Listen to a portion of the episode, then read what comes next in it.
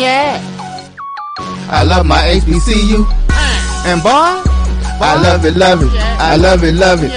I love my HBCU. And man, I hope my team they won one. Yeah. I hope my team they won one. Mm, yeah. Man. I hope my team they won one. Yeah. I hope my team they won one. Yeah. I tune into the HBCU Sports Lab to see if my team won or lost. If they lost, I'm quiet as a mouse. But if they won, she tab. Uh, I'ma do the dab, yeah. Dr. Ville, he know what he be talking about. Talking Mike and Charles, they know what they be talking about. Talking they compress the analytic data with the hip hop. If you know them like I know them, they gon' tell you if your team, if they want to lost, yeah. and who the ball, who ball. So listen to Professor, uh, yes sir, yes, and pay attention, cause he gonna teach a lesson. Dr. Bill with Inside the HBC Sports Lab. I got the group of the team with us today.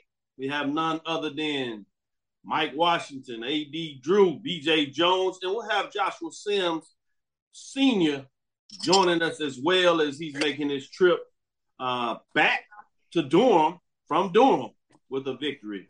How about that? Welcome to episode 306 of Inside the hey. HBCU Sports Lab radio show and podcast, the show that's covering the sporting HBCU dash for all things HBCU sports. For institutions large and small, from the NAIA to the NCAA, we share insights and information on the HBCU sports culture, HBCU athletic aesthetics to facilitate the story of HBCU athletic program in the business of HBCU sports. We call it HBCU sports pedagogy. I'm your host, Dr. Kenyatta Cavill, along with my co-hosts, Mike Watson, Drew. AD Drew, BJ Jones, and Joshua Sims Sr., as he's telling you he's ready to go. Uh, with that, um, we're from our home studios, at least most of us. Today's episode of Inside the HBCU Sports Labs is sponsored by THA Agency LLC. THA Agency is a company that provides sporting and educational consulting and data analytics let's just go around the horn, if you would, and get an update on everybody and see what they're doing. AD Drew, I'm gonna start with you. What was your biggest moment of yesterday in terms of HBCU sports landscape? you, you know, number seven hundred in the game that they did not. Ex- most people, including myself, did not expect Tuskegee to pick up that 700 victory against uh, went up against the University of West Alabama team. West Alabama owns the series eight and four, well eight to five now against Tuskegee, but a hard fought defensive victory by the Tuskegee Golden Tigers. 13-10 was the score. Tuskegee held West Alabama to, I believe, 23 yards of rushing on the day. Had a split offense, 156 rushing, 152 passing. I may have those two numbers inverse, but you can't get more closer to a balanced offense than 156 and 152 on both sides of the balls. I mean, that's uh, pretty telling. And uh, released an article last night on d2football.com that uh, sums up the victory and talks a little bit about the history of Tuskegee football. Nice. Mother Tuskegee at 700. Can't get much better than that. Number, oh, number, that. number two all time among Division two programs. Number one in your HBCU heart as far as victories. Okay, like some like some somebody went to the Britannia of D two sports history and put their little cracker jack there. Pittsburg, okay. only only Pittsburg State has more victories than Tuskegee. Uh-huh, uh-huh. I like that, Mike. Since you sitting up here jumping out and uh, getting folks must be excited, what's on your mind? What stood out from yesterday? Oh man, oh man, I'm yeah, I'm gonna I'm gonna go with a double on on the daily double on that one. Uh, we, you know, you were with me up in the suite watching the Prairie View game, and you were seeing uh, Incarnate Word put 500 yards on us, get dominate the offensive line or dominate the line the line of scrimmage on both sides of the ball uh, double our uh, time in possession, yada yada yada. So was was not a good day. They moved the ball up and down the field. Prairie just seemingly had no answer to stop them. The score looked respectable. I think it was 31 14, but last year, Incarnate Word put 40, 40, uh, 40 points on us. So just was not a good day. We had a chance to see some of the freshmen play. Uh, Dumas, the quarterback, played most of the game. Looked good at times and made some great decisions. Uh, so we'll see coming up. I did, uh, we were watching the uh, Texas Southern game, my other alma mater, and I was shocked. so I know we'll get into that. So I don't want to ruin the surprise, but I never would have thought. So I'll let BJ go because he I know he has all the details, but I was just shocked. Well, since he's handed the mic to you, BJ Jones, let me go mm-hmm. straight to you. What was your big thoughts of the HBCU day on Saturday? Through two games, Texas Southern had allowed a total of 99 points, was giving up average 301 yards on the ground per game, and we proceeded to air it out. uh, resulted in a loss, 24 nothing, man. No one saw that coming. Um, couldn't get the ball into the end zone, and, and that was a shocker uh, here in Arlington, Texas. So, yeah, where do we go from here? Great points made. Let's go to Joshua Sims Sr., who's literally in New Hampshire or leaving Durham, New Hampshire to get to the airport, but he's uh, kind enough to give us a bright spot. See the little man in the back. Make sure yeah. Uh, we tell him we uh, we send our HBCU love. He got to see it hot and heavy. I like that. That's how you bring him up the right way. I know you multi generation Eagle. Absolutely. Tell us absolutely. What was your thoughts on yesterday? What stood out for you?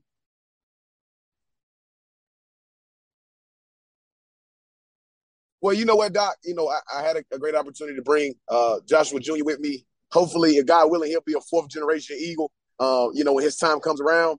Uh, but yesterday, man, I actually had a twofer, man. Obviously, outside of my Eagles getting coming up here to Durham, New Hampshire, and bringing the W back to the Bull City, uh, I was very impressed with Fort Valley State yesterday. Um, going three and zero, oh, improving the three and zero. Oh. Coach Gibbs has got that team rocking and rolling. Uh, we had a chance to bring Coach Gibbs on HBCU nightly before the season started right before camp, uh, right before camp was letting out, and he talked about how good that team he had down there. Those Wildcats are rocking and rolling. So that would be my other shout out. But I'm gonna get well into this W we had about New Ham- uh, against New Hampshire as we go along in the show, man. No doubt, that's one of our feature games of the week. So we'll get a chance to really get into that. Uh, another one that stood out to me is uh, a tough loss is Bowie State going down to Shaw. I was like, ooh, what's up with that one? Just to give another shout out in the perspective of what's going on in the landscape. Um, credit to Hampton. Uh, they improved to 3 and 0. Um, that's framework that actually surprised me to some degree in terms of pulling away late in that matchup, tough game. But those are some of the big games that just stood out to me in terms of what's going on. Credit to Alcorn, beating up on McNeese State and the way they dominated that game.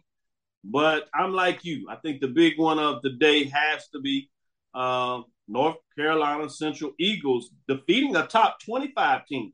BJ is one of those out here that tells us that we have to win some of these non-conference matchups, particularly against historically white colleges and at the FCS level. We've won a couple of them. We had some close shots against top 25 teams, uh, particularly over the last couple of weeks but we get it done. And when I say that, HBCU is a collective. So that's one of the biggest things that had me uh, thinking about everything. Let me get a shout out to Anthony Johnson, SBBTSU is in the house, the wrong waters. Mm-hmm. I'm in church, so I'll have to listen later. I understand, understand. We'll have it on demand for you on YouTube, so check it out. Jazzy Faye, hey y'all, good morning. Uh, Houston is in the house. I bet you uh, TSU. Emma Price, good morning from Florida. Mary Allen, good morning, Miami, checking in. Nice. Who's on the beaches in Miami? Mary this morning, share some love. I understand. Who else we got? G Boone Holly getting in the lab from the undisclosed emergency center laugh out loud. yeah, you know about Only thing if you're a prairie panther that you can hold your hands up is a little bit and say, "Hey, you didn't have your starting running back, Stewart. You didn't have your starting, yeah, starting quarterback. quarterback. So you better you better lean on that because other than that, it was not kind. You see what a top ten team looks like from physicality. Um, so we'll see what that means moving forward. Anthony Johnson, how did it go last night for y'all? Hillman Frazier Good morning from Jackson, Mississippi. Second half of that game, they dominated. We'll get into that a little later in terms of that matchup. Ricky Burton in here. Uh, who else do we have?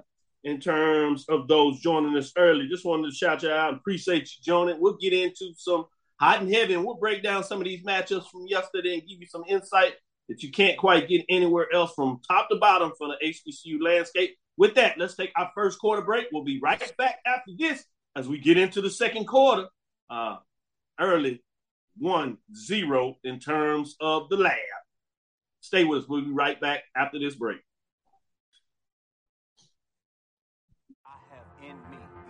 Support the Black College Sports Network so we can continue to provide you coverage. Go to myjbn.com slash support and be a part of the Black College Sports Network. Let's get back to getting ticks instead of watching flicks. Before we can safely get out there, we need the facts on COVID 19 vaccines. Visit getvaccineanswers.org so you can make an informed decision for yourself and for your crew. Charmin Ultra Soft has so much cushiony softness, it's hard for your family to remember they can use less. Sweet pillows of softness. This is soft. Holy Charmin. Oh, excuse me. Roll it back, everybody. Sorry. Charmin Ultra Soft is so cushiony soft, you'll want more, but it's so absorbent, you can use less, so it's always worth it. Now, what did we learn about using less? You gotta roll it back, everybody. we all go. Why not enjoy the go with Charmin? Maureen is saving big holiday shopping at Amazon, so now she's free to become Maureen the Merrier. Food is her love language, and she really loves her grandson.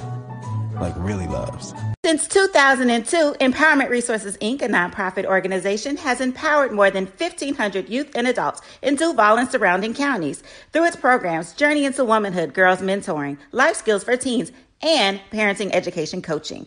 To get involved with programs, volunteer, or donate, visit www.empowermentresourcesinc.org. Follow us on social media, facebook.com forward slash empowerment.resources and instagram.com forward slash empowerment JAX.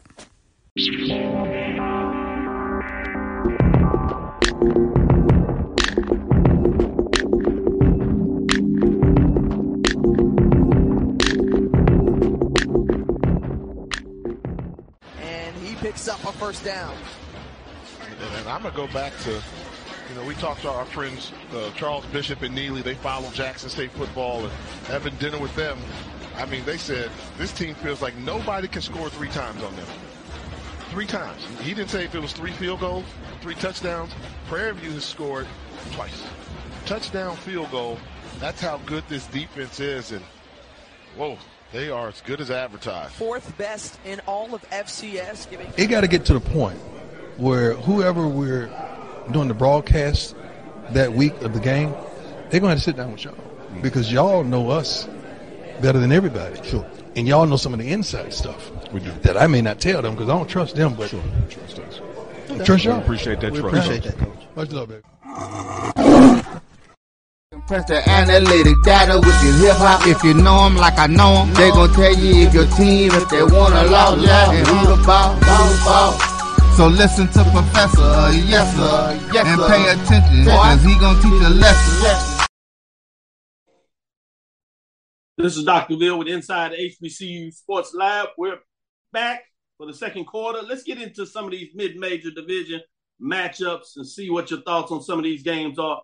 I'm gonna start with Bluefield State, Big Blue, uh, as Mike uh, we kind of said in during the break. Uh, they deserve some love. They continue to surprise many folks, and they get it done in some ways. They get a big victory over Central State.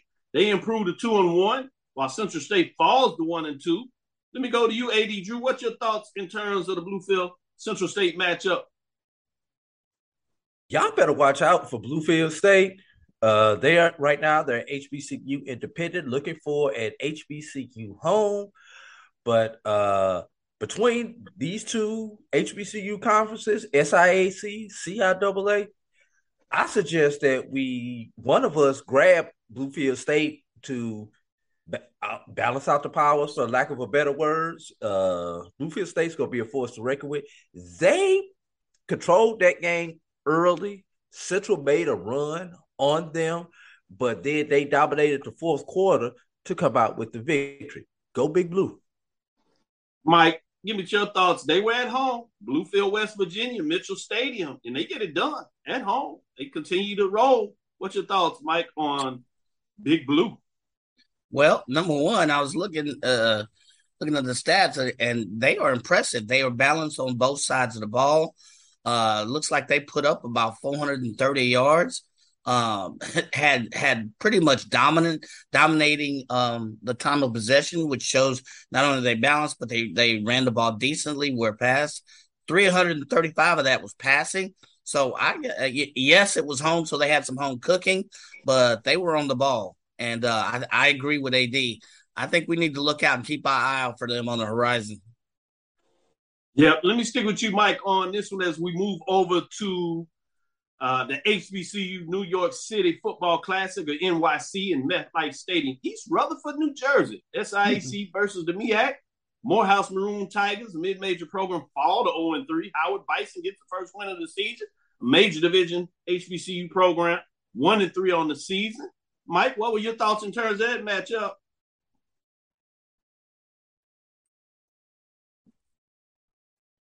Mike? Let me go to you, BJ. What are your thoughts in terms of that? Started off slow um, for Howard. You know, this this for a zero zero for a long time. Uh, Howard kind of struggled a little bit, but then they really got it going in the second half. Um, and you really started to see that offense be explosive, uh, be effective, move the ball up and down the field, and defensively, they kept a stranglehold on Morehouse pretty much the entire game.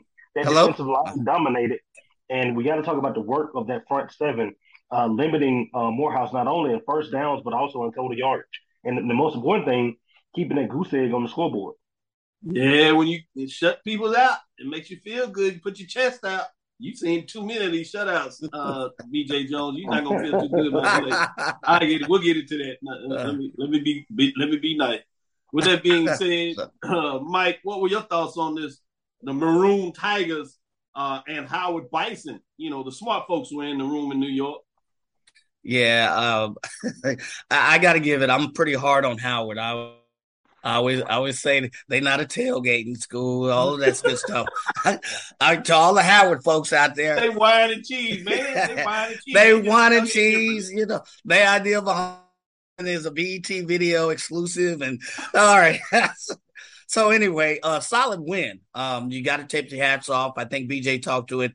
Uh, they put a goose egg on them, so didn't allow didn't allow anything. Twenty one points in the fourth quarter. Uh, pretty good, a nice day outage by Quentin Williams, quarterback. I think he finished with like two hundred thirty, give or take yards. Um, they continue to use that that uh, running back by committee for Hunter and uh, Eden James. So uh, solid ba- uh, balanced attack around. I think 131 yards on the ground, 230 or so in the air. So solid win altogether by them uh, in in the New York Classic. So hats off to Howard. No doubt. Let me get into the CIAA game of the week at the mid-major uh, mid-major division level in uh, Ettrick, Virginia, Rogers Stadium. CIAA matchup: St. Augustine Falcons fall to 0 3 on 1 in the conference on the road as Virginia State Trojans. They improved to two and one, one and zero oh in the conference. Doctor Henry Frazier III gets it done with a big mm. victory. Let's go to Joshua Sims Senior and get his thoughts on the Virginia State Trojans this matchup against St. Augustine Falcons.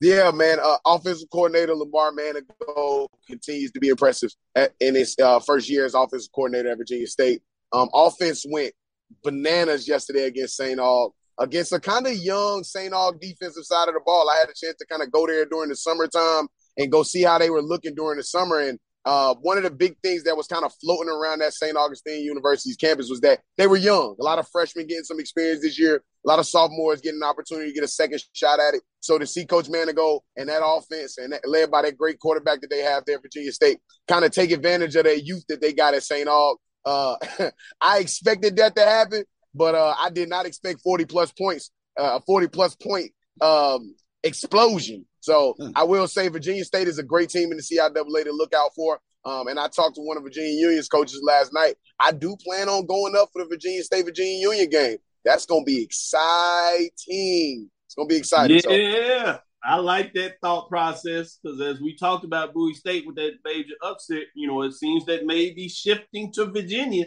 that Virginia State Virginia Union is always a great matchup between rivals, and it might just have gotten a little bit better. It'd be interesting to see what that goes. But let's slide over, um, if you would, to the SIAC.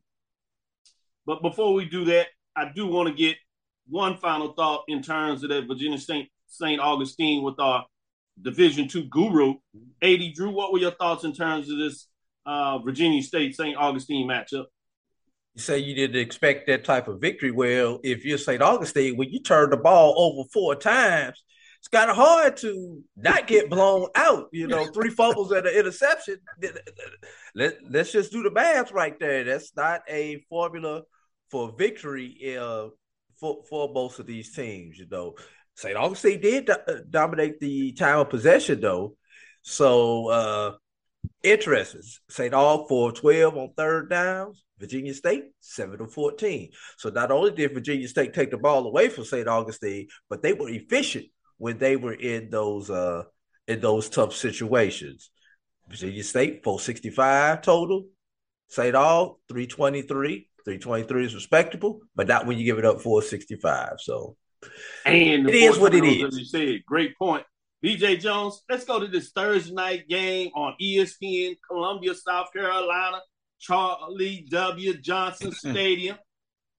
It was on ESPNU. You had the crew there uh, to cover it as well. This is a top 10 matchup. I was interested in this as we went off on the show, got a chance to dig into it. Number nine, Savannah State Tigers, one and two now as they fall um, in terms of what's going on in that race. Number three, Benedict Tigers improved to 3 and 0 and did it pre- pretty efficiently.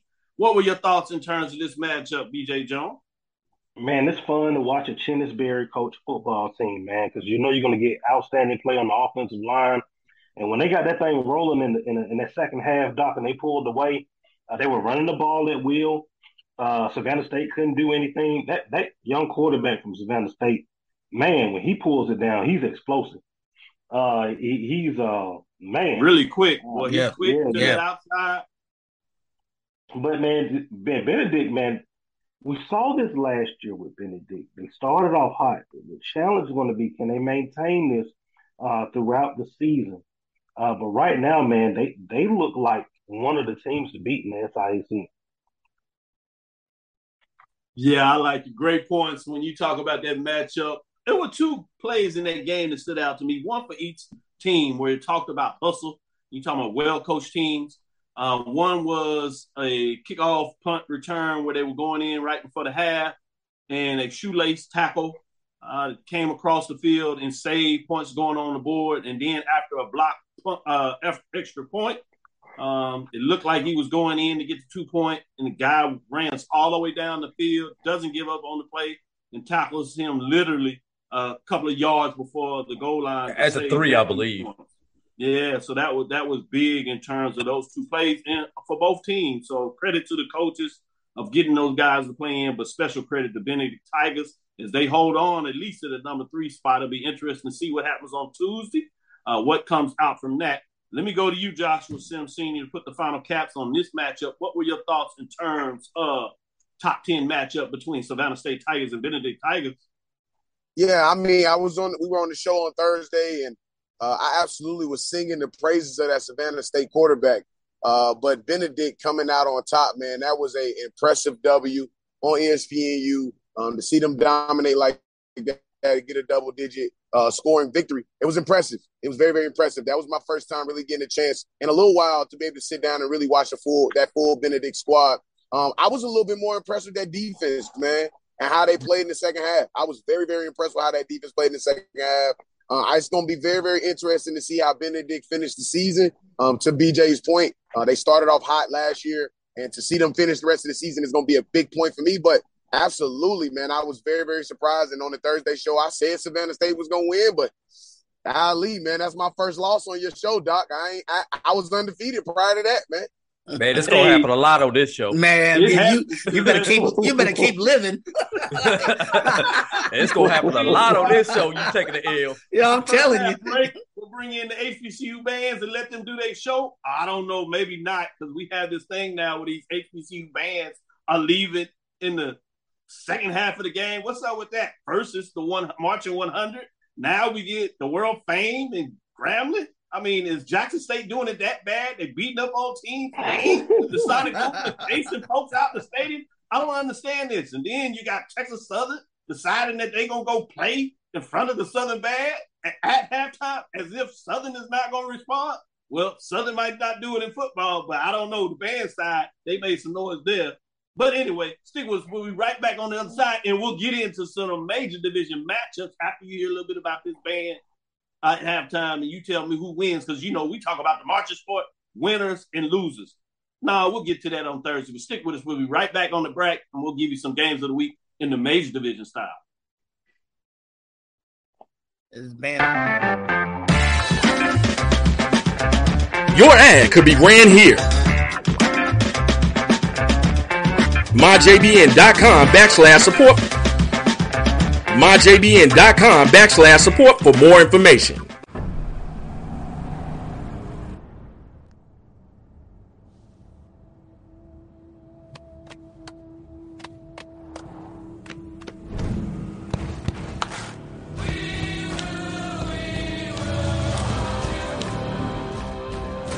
The new GMC Sierra with hands-free driving offers the most advanced and luxurious pickup in its class.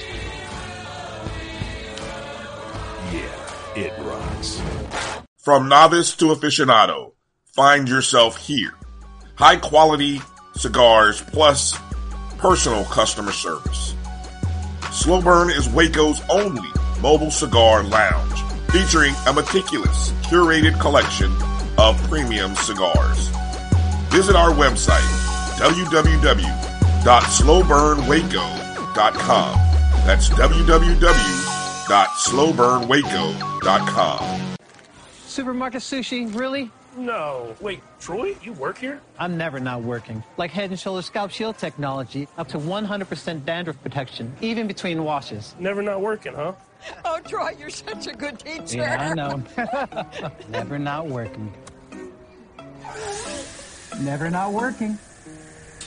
Never ever not working. Are you serious? Never not working. Standard protection that's never not working. Head and Shoulders Scalp Shield technology.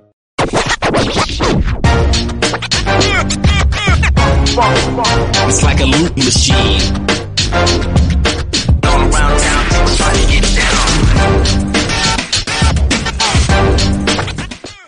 Press the analytic data with your hip hop. If you know them like I know them, they gon' tell you if your team, if they wanna lose, yeah, and who the ball, who the ball. So listen to Professor, uh, yes sir, yes, and pay attention, cause he gon' teach a lesson. This is Dr. Bill with Inside HBC Sports Lab. We're here with Mike Washington, AD Drew, BJ Jones, and Joshua Sims, senior boy. I tell you, our halftime dialogue with the band. Man. Don't worry about the band and who them is. Don't worry about it. Don't even. We're not gonna get into it, but trust it. That talk, that talk before we went to the locker room is crucial. so let's get into this matchup here. I'm gonna go to BJ Jones first with the Southern and Texas Southern, and I'll take on Mike since uh, both these guys alumni on school uh, on the schools, and they got to really jump into this matchup. It was an Arlington football show show showdown, I should say. Excuse me. Globe Life Park, Arlington, Texas. Southern Jaguars fall to one and two, 0 and one in conference. Texas Southern Tigers improved to one and two and one and one in conference play. Uh, it was a basically a balanced approach, at least from Texas Southern perspective. Stingy D for the effort fuels first TSU shutout over Southern since 1971. Back to back wins since I'm not sure when. But let me go to BJ Jones first to kind of break down what he saw in this matchup. Uh, obviously, people are wide eyed about the score, but let, let BJ Jones really give you some breakdown in terms of what he saw take place. Well, technically, man, Southern played right into Texas Southern's hands. Um, Offensively, Texas Southern came out like game busters. Texas Southern had 186 yards of total offense in the first quarter. Now, they only had 352 yards of total offense the entire game, which let you know that Southern's defense uh, did their, their job, only allowing 166 yards over the last three quarters of that ball game. Um, but the the tape on Texas Southern was to run the football. We saw what Prairie View did. They completed right. no passes, ran the ball for over 320 yards, won the game. Saw what North Texas did, put up over 300 yards of, of total offense, and Southern comes out slinging it. Which to me, honestly, made um, no sense. And y'all understand that you know that there's philosophies that you have, and there's things that you do, but sometimes what you do can play right into your opponent's hands, and, and that's what we saw uh, on yesterday. Uh, quarterback play for Southern was very uh, he was efficient from a completion and and if you look at the statistics, uh, Bashawn McCray, 18 to 30, only 12 incompletions, three interceptions, could have been more than that. Um, and, and that offense just didn't look effective. And, you know, it, it, it was quarterback play wasn't wasn't well. There's a lot of things going wrong with the Southern University on the offensive side of the football. Understand it'll be interesting to watch that going forward to see what kind of challenges, uh, changes may be taking place, particularly at maybe the quarterback position with those three interceptions. But let me go to Mike Washington. He was doing the wine and the sweets. So y'all talk about these other folks out with, with the with the wine and cheese. Hell, Mike had his wine with his hot hand sitting up there watching the game. I'm like, man, is he working or is he? Never mind. I'm sorry, Mike. I wasn't to tell the world that. Uh, but go ahead, Mike. What's your thoughts on Texas Southern and Southern matchup? You can't be telling the world my secrets, man. I'm gonna have to start my wine podcast. So I was at I, I don't know, just to pick up off of uh where uh the football whisperer uh left off. I was shocked. I didn't know if Texas Southern just you know came out and hit him in the mouth. Texas Southern had 14 uh 21 in the first half and I was scratching my head and when I was watching the game you know, Southern did move the ball at times. It seemed, you know, between the 20s, but then somewhere they just could not finish. It does not hurt uh, with three turnovers. Uh, I was wondering why they didn't rush the ball more. So uh, a lot of what I call data points that caused me to scratch my head. Um, you know, it's not like Southern can't rush the ball. So I, um, so I was wondering what what happened with that game plan. Uh, you, but you uh, on the on the other side of the ball, you got to tip your hat to Texas Southern. They had a balanced attack. I think BJ said it: 352 total yards, 186 uh, passing. Um, they were much more efficient. A couple of data points stood out uh, for each uh, yards per pass. Texas Southern was like 8.5. Uh, Southern was just at five yards uh, per attempt uh, for completion, and then yards per rush. Uh, Texas Southern actually had 4.8 yards per uh, 4.7. I'm sorry, and Southern only had 3.8. So small details, but that kind of gives you an idea of the offense and how efficient it was. So. Yeah, I was watching the ticker before I started watching the game, and the ticker on ESPN had it wrong. They had Southern scored first and 6 0, 7 0 run or whatever. And I was like, oh man, here we go. Uh, Yeah. And then you get back, and I get a text from somebody uh, that's at the game, Edwin Drayden, in the house. He said, man, Texas Yep. should be up 14 nothing. Yeah. I said, oh, what's going on? What, what? And then I finally get to watching the matchup, and I'm like, wow, this is different. But let's go to Joshua Sims as we move on, and let's look at this um, MEAC Colonial matchup. Uh, what? No, number three, North Carolina Central, three and zero, obviously on the season. They continue to play some really impressive football. But you go on the road and you get a win against a 25 ranked New Hampshire Wildcats, obviously a historically white college university. For those that may not know, they are two and one now, but they came in two and zero in the conference play and two and zero overall. Um, so fascinating matchup. But I want to get inside these numbers as we watched it. You saw North Carolina Central dominate this game, at least from what I saw on film. Tell me, Joshua, what, what did you see happening in this matchup? Yes, sir. And and just on the on the preface of that, Doc, I would like to say that I was a little bit disappointed by the. You know, I looked at ESPN yesterday. We got up yesterday morning. I looked at ESPN. They had uh the University of New Hampshire has a 13 point. We were a 13 point underdog to the University of New Hampshire. And I was on with off script the night before on the Twitter Spaces, and he was asking me why I was nervous. And it was because I'm trying to figure out, and I'm a I'm a proficient person who likes to watch film.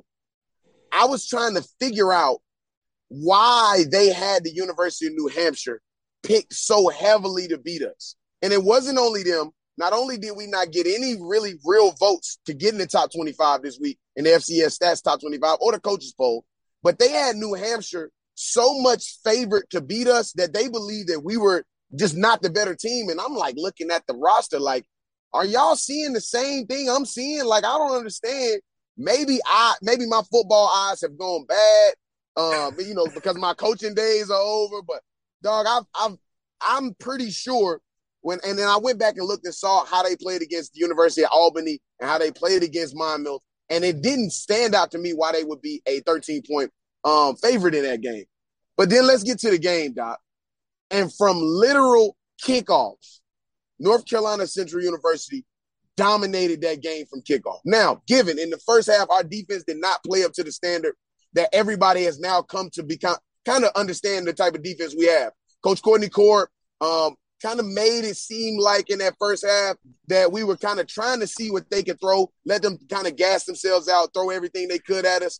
But in that mm. second half, we were all we were basically pitching a shutout in that second half, given a a kind of weird, wonky, over the shoulder, like weird throw that we gave up, the only touchdown in the second half for that game.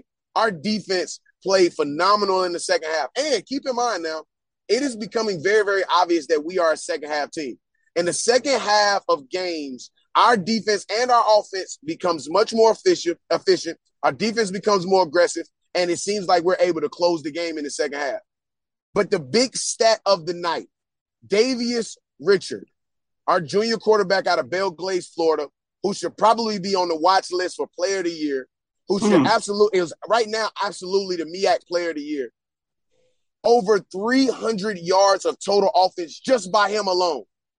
Wow. I mean, the kid rushed for over 100 yards. He passed for over 200 yards. And well, I think he passed for just up under 200 yards, 194 yards passing what I think I saw on the stat line. But this kid is the real deal, man. And I've been singing his praises since the summer. He's the second quarterback in school history to throw for 200, 2,000 yards in back to back seasons, only to Air Harvey. So next week, we got Virginia Lynchburg coming into town. I do expect us to get that W against Virginia Lynchburg. But then the week after that, we got Campbell. And that will be another test for us on the road against another non conference foe to see if our defense can continue to keep making the strides and our offense becomes more efficient. Doc, Man, Doc, I like that. We'll get into some of those matchups. Twenty five. Go ahead, Mike. Real quick, uh, because you know I like the data. I was wondering why because they made it big, sound like it was such a big upset. So I look back three, four, five years. New Hampshire was in the toilet last year. I looked at their recruiting class. Nothing major that would make you that they're gonna make a step change. They were last in the league in rushing. They were somewhere down toward the bottom in passing last year. They beat uh who who they beat Monmouth. Monmouth was last last year. So, you know, I yes, you know, they're a formidable team, but there was nothing there to make you think that they were going to be that much uh of a of a you know favored uh foe. So I, I just was digging in some numbers and I was wondering if anybody else saw that. I think yeah, it's a lack of respect for HBCU programs. To the fact when you get the overall over the years, the MEAC SWAC record against historically white colleges, the Colonial is looked at as one of the top three conferences. Um, they came in pretty solid. So sometimes I get you get what you call what I call it lazy journalism. Yeah, uh, where folks just talk about what they have seen has been the natural over the years those data points. But that's why we do what we do here. Let me go to you, Drew. Let's move on and get into this Hampton, Virginia, William Dick Price Stadium. Hampton uh, gets it done over Norfolk State. They improved to three and zero. Oh. Spartans fall to one and two uh, on the year. This game was on ESPN, one o'clock early. Close most of the game, but Hampton pulls away late and gets it done on the road. Drew, what are your thoughts in terms of this matchup? For a team that everyone saw may go over on the season or that Tuskegee may be their only victory on the season. They are going to be top five in every HBCU poll, maybe as high as three in some polls behind Jackson State and North Carolina, uh, North Carolina Central. Uh, Hampton, n- not a great running game against Norfolk, 238 passing, not a, not a really stand out game uh, offensively. They only had 330 yards uh, total offense, gave up 271. Uh, both teams turned the ball over uh, multiple times. So uh, both teams threw two uh, interceptions. So it, it just came down, and even Norfolk won the time of possession. So, like Mike says with his data points, you really don't see how statistically how Hampton won this game, but some reason, somewhere, Hampton is 3 and 0 and maybe sending a message to the new conference that y'all picked us last and we still may finish last, but it's not going to be a blowout last like everybody is thinking of. It's going to be. I yeah. like that point. Great point. And we'll see what that looks like. The key part in that game to me was a third and two inside the 30 uh, for Norfolk State when they were looking to maybe possibly tie the game up. Um, they get an offensive lineman. It gets the penalty that forces it to uh, third and seven uh, in terms of that fourth and seven or whatever, and they couldn't get any momentum, couldn't get it done after that, and essentially turn the ball over to Hampton. Hampton marches down the field and gets the field goal to put it essentially out of reach uh, in terms of that matchup. And that was a key play, and just let you know how the small things go a long way when you're trying to move uh, in that matchup. Final thing we'll talk about in this quarter.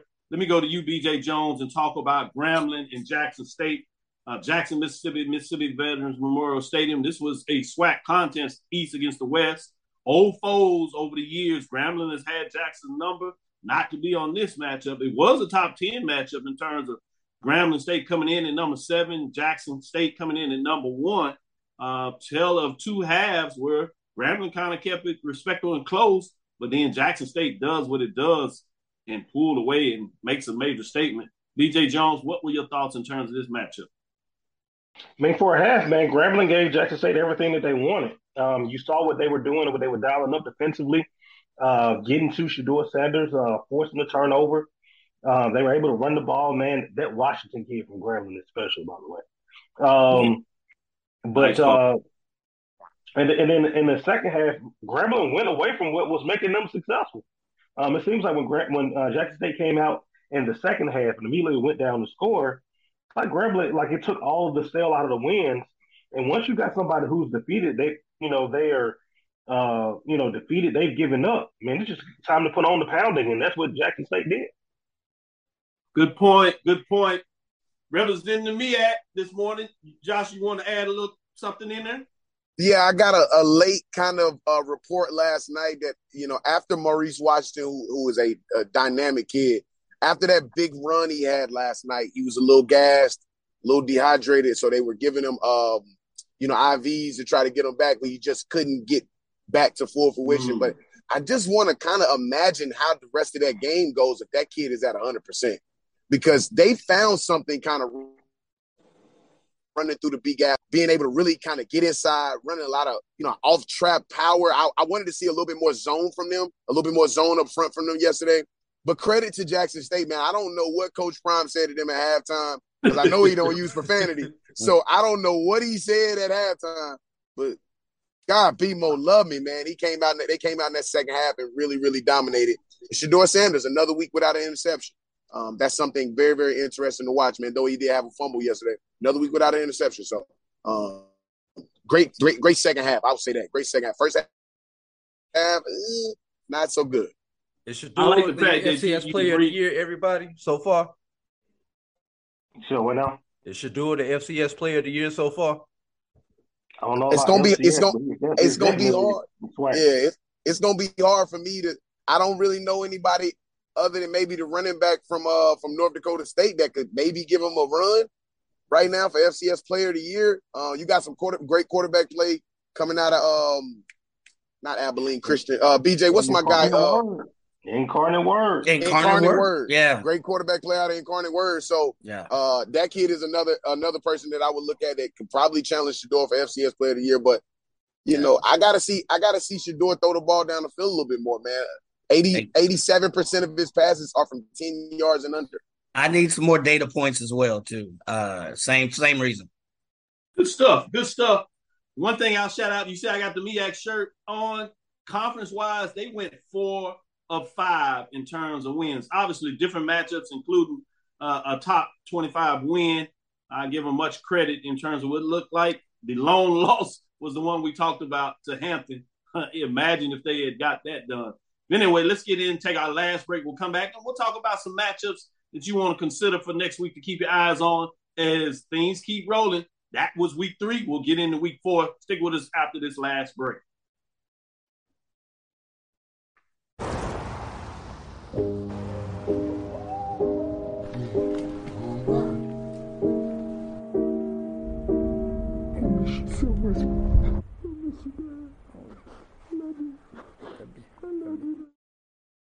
At CDW, we get speed as the new currency of success. Our team spends way too much time tending to outdated applications and software when they should be focused on driving application agility and innovation. CDW Amplify Development Services modernizes software and application development to help accelerate innovation and digital transformation. So, you mean building new applications, UI, and mobile interfaces? Well, you said you needed to innovate more quickly.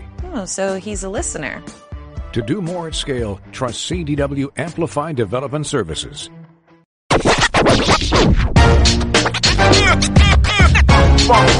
It's like a loot machine. All around town, people trying to get down. Press the analytic data with your hip hop. If you know them like I know them, they gon' tell you if your team, if they wanna lose, yeah, and who the ball, ball, ball. So listen to Professor, yes sir, yes, sir. and pay attention, cause he gon' teach a lesson. This is Dr. Bill with Inside HBC Sports Lab. We had two of the guys had to jump off and get out of here in terms of making sure they catch their flights as we're moving around to make sure you can get your information. We're going to get BJ Jones and AD Drew out of here as well as they're making moves too. But we wanted to make sure we got this last segment in and talk about some of the big matchups that you can consider for next week in week number four. Let me go to BJ Jones first. Tell me what's on your mind. What should we be looking at this weekend to continue to tell the narrative of HBCU sports pedagogy? Man, two games. I'm going Alabama heavy on this one. Alabama A&M visits Florida A&M uh, in the Eastern Division battle. Uh, let me tell you something. This is the thing about Alabama A&M. I watched them against Austin Peay yesterday. The year that Alabama A&M gets their defense to show to show up, and their defense has been playing well, the offense has now gone out to lunch. Like what? what are the odds? Like we've been talking about Alabama A&M culturally and defensively, how they've been bad. Their defense played great football yesterday. Offense out to lunch. Um, and gonna be interesting to see how how they look next week uh, going into Tallahassee, a game that got away from them a year ago uh, up in Huntsville against Florida A&M, and then Prairie View. Prairie View is going to travel east. They're going to visit Alabama State next week. Alabama State quietly is two and one. Um, not really haven't been really making a lot of noise. They've been under the radar. But Alabama State can make a statement game, um, a statement next week if they can get a win over Prairie Oh, I like those two games. And the thing is, last year we saw where the Eastern Division dominated the Western Division.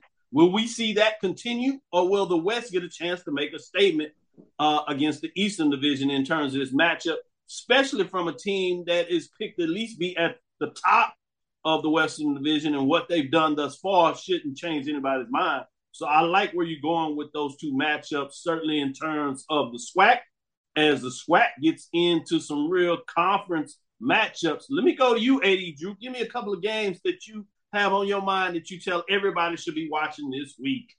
Uh, first matchup is uh, a surprise at Bluefield State hosting Fort Valley is Fort Valley takes the longest road trip of the year to Mitchell Stadium in Bluefield, West Virginia.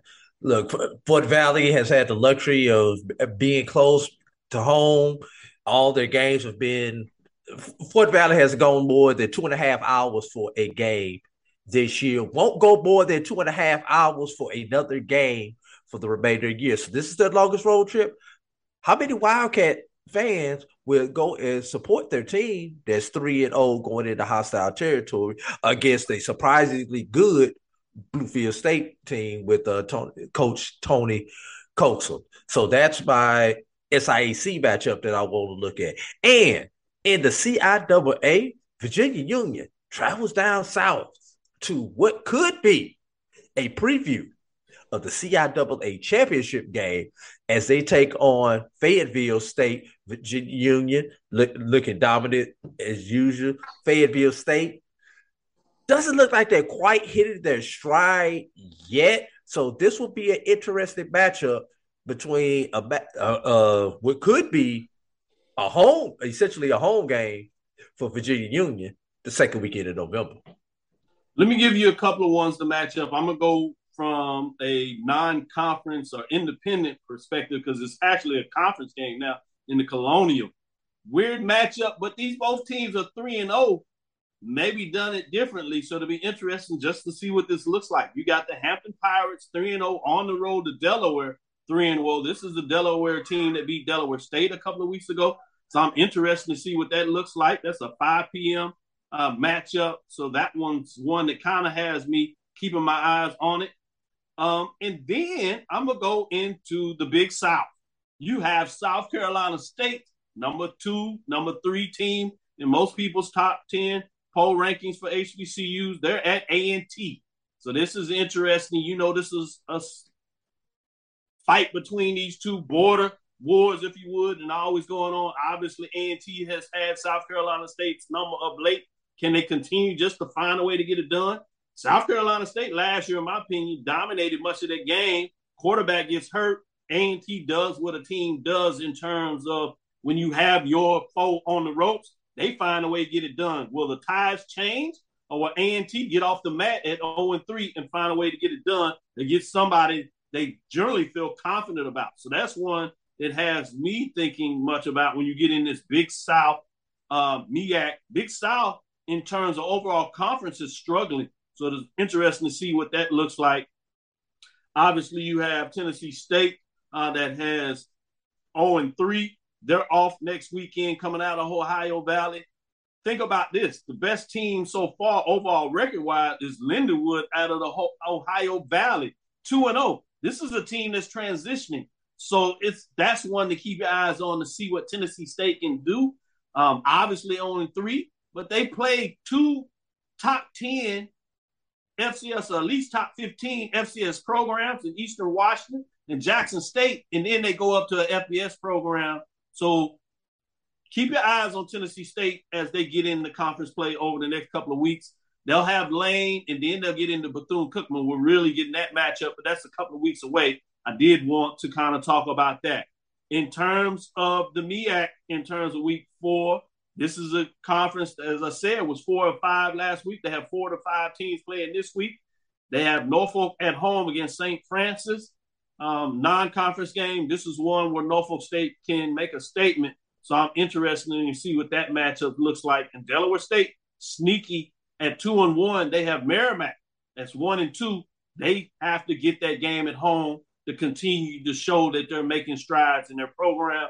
So that will get you there obviously BJ gave you some SWAC matchups uh, in terms of what looks in there. Um, and so I think that's pretty good in terms of what that looks like. I'll leave it there in terms of most of those matchups.